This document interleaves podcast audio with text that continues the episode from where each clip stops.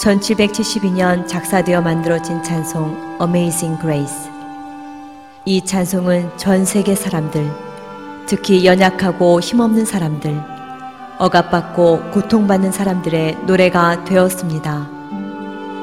1838년 강제 이주를 당한 체로키 인디안들이 추위와 질병에 죽은 수많은 사람들을 보며 지나가던 눈물의 길에서 1861년 노예 해방을 위한 남북 전쟁 때 남군과 북군의 진영에서 1960년 흑인 인권을 위해 투쟁하던 마틴 루터 킹 목사의 집회에서 1989년 동서독을 가로막던 베를린 장벽이 무너지는 곳에서 1990년 29년 만에 넬슨 만델라가 석방되는 곳에서 2001년 9.11 테러로 애통하는 사람들을 위로하는 곳에서 Amazing Grace는 수많은 사람들에게 위로와 희망의 메시지가 되었습니다.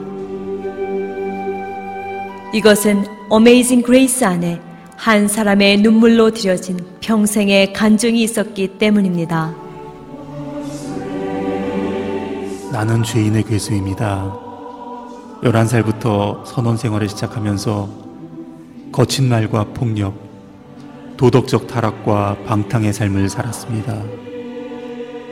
무신론에 빠져 하나님을 모독하고 세상의 모든 죄를 찾아 즐겼습니다.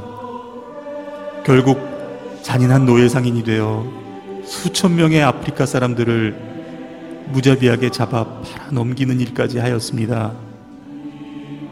그러던 어느 날 큰 폭풍으로 배가 침몰할 위기 속에서 나는 어머니의 기도 소리와 찬송 소리를 기억하였고 그때야 비로소 하나님 앞에 무릎을 꿇게 되었습니다. 나 같은 죄인도 아니 죄인의 괴수인 나도 하나님은 결코 버리지 않으시고 구원해 주신 것입니다. 이 사람이 바로 영국 국교회 목사가 되어 남은 평생을 복음을 전하며 노예 해방을 위해 힘썼던 존 뉴턴입니다. 회심한 후 죽는 그 순간까지 뉴턴은 하루도 하나님의 은혜를 잊지 않았습니다. 나는 두 가지를 매일 기억하고 있습니다. 하나는 내가 과거에 아주 몹쓸 죄인이었다는 것이고, 다른 하나는 그럼에도 하나님은 나를 버리지 아니하시고 구원해 주셨다는 사실입니다. 그러기에 나는 내 목숨이 다하는 그 시간까지 복음을 전할 수밖에 없습니다. 주님께 셀 수 없이 많은 죄를 사함받았음을 알기에 그 누구보다 더 많이 주님을 사랑할 수밖에 없었던 뉴턴. 어메이징 그레이스는 뉴턴의 평생의 삶의 간증이 되었으며 지금까지 수많은 사람들에게 살아계신 하나님의 은혜를 확증하고 있습니다.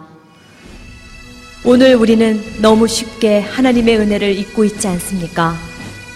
나는 다른 사람보다는 나은 죄인이라고 생각하고 있지 않습니까? 이러므로 내가 내게 말하노니 저의 많은 죄가 사여졌도다. 이는 저의 사랑함이 많음이라. 사함을 받은 일이 적은 자는 적게 사랑하느니라. 오늘 우리도 뉴턴과 같은 믿음으로 나아갑시다. 주여, 우리야말로 욕심과 이기심, 위성과 교만으로 가득한 죄인입니다. 너무 쉽게 하나님의 은혜를 잊어버리고 불평하고 원망하며 불순종하는 죄인입니다. 주여, 우리의 죄를 용서하시고 그 은혜의 감격을 회복시켜 주시옵소서. 주여, 우리도 구원받은 은혜와 감사로 주를 위해 헌신케 하시옵소서. 내가 크리스찬입니다. 우리가 크리스찬입니다.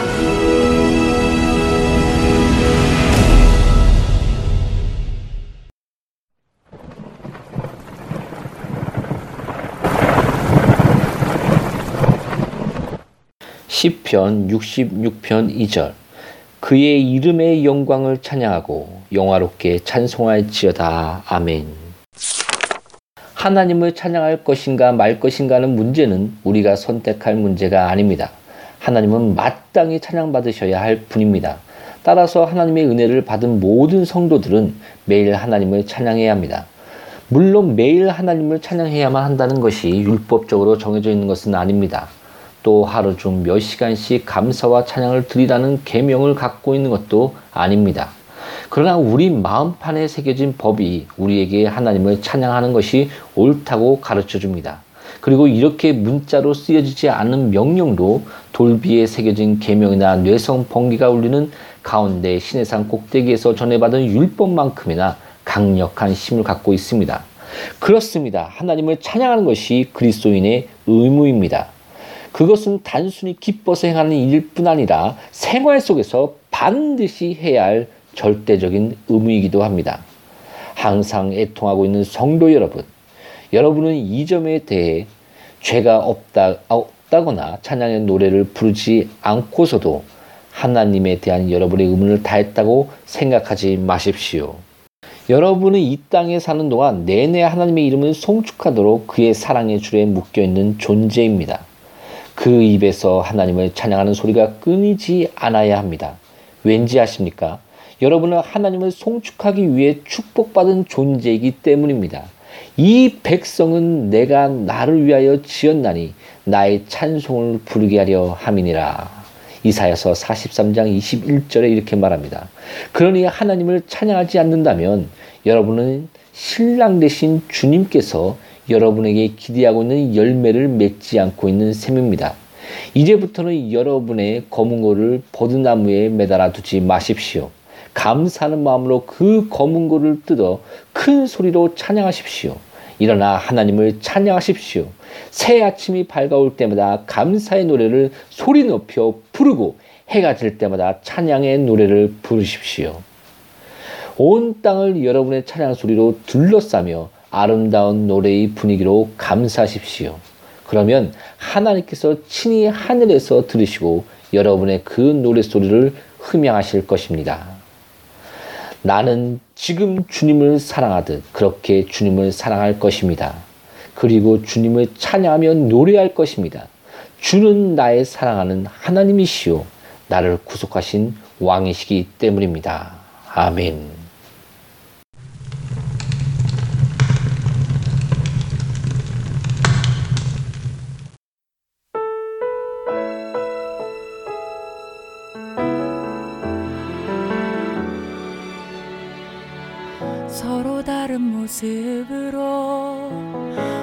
오랜 시간을 보냈죠. 그저 주어진 삶을 살았죠. 나 위해 살아온 시간 속에 무뎌져 서로가 있어도 볼 수 없었죠. 이젠 서로를 보아요 어색하고 어려워도 먼저 다가가 손 내밀게요. 우린 다르지만 전혀 다르지 않죠. 하나의 꿈을 바라보며 온 거죠. 마음의 높은 벽을 지워내고 함께 걸어가요 우리. 세상이 볼 수 없던 아름다운 흔적 새겨나갈 수 있도록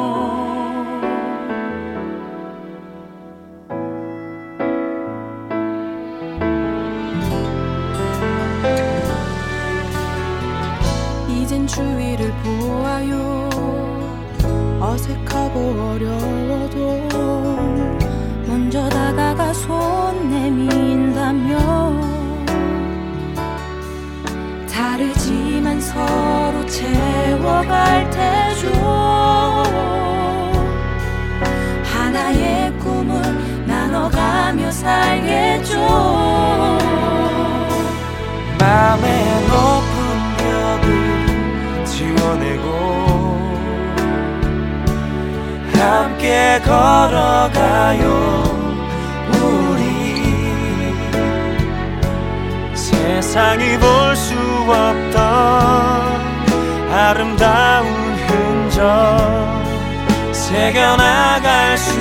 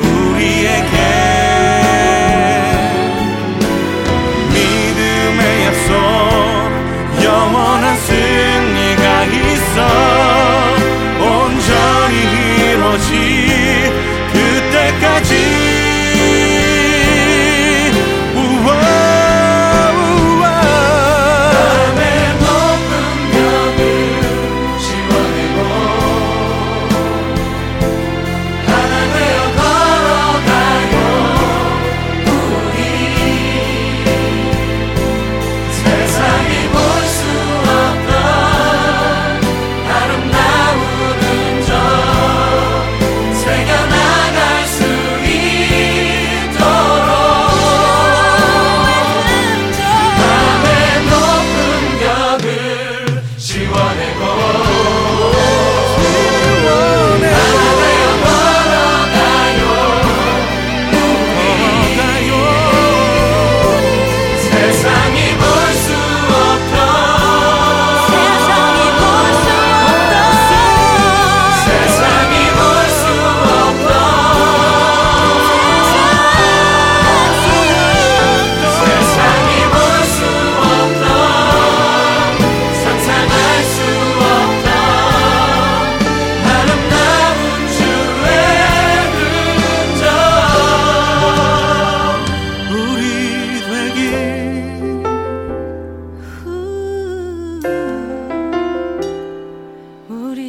Again.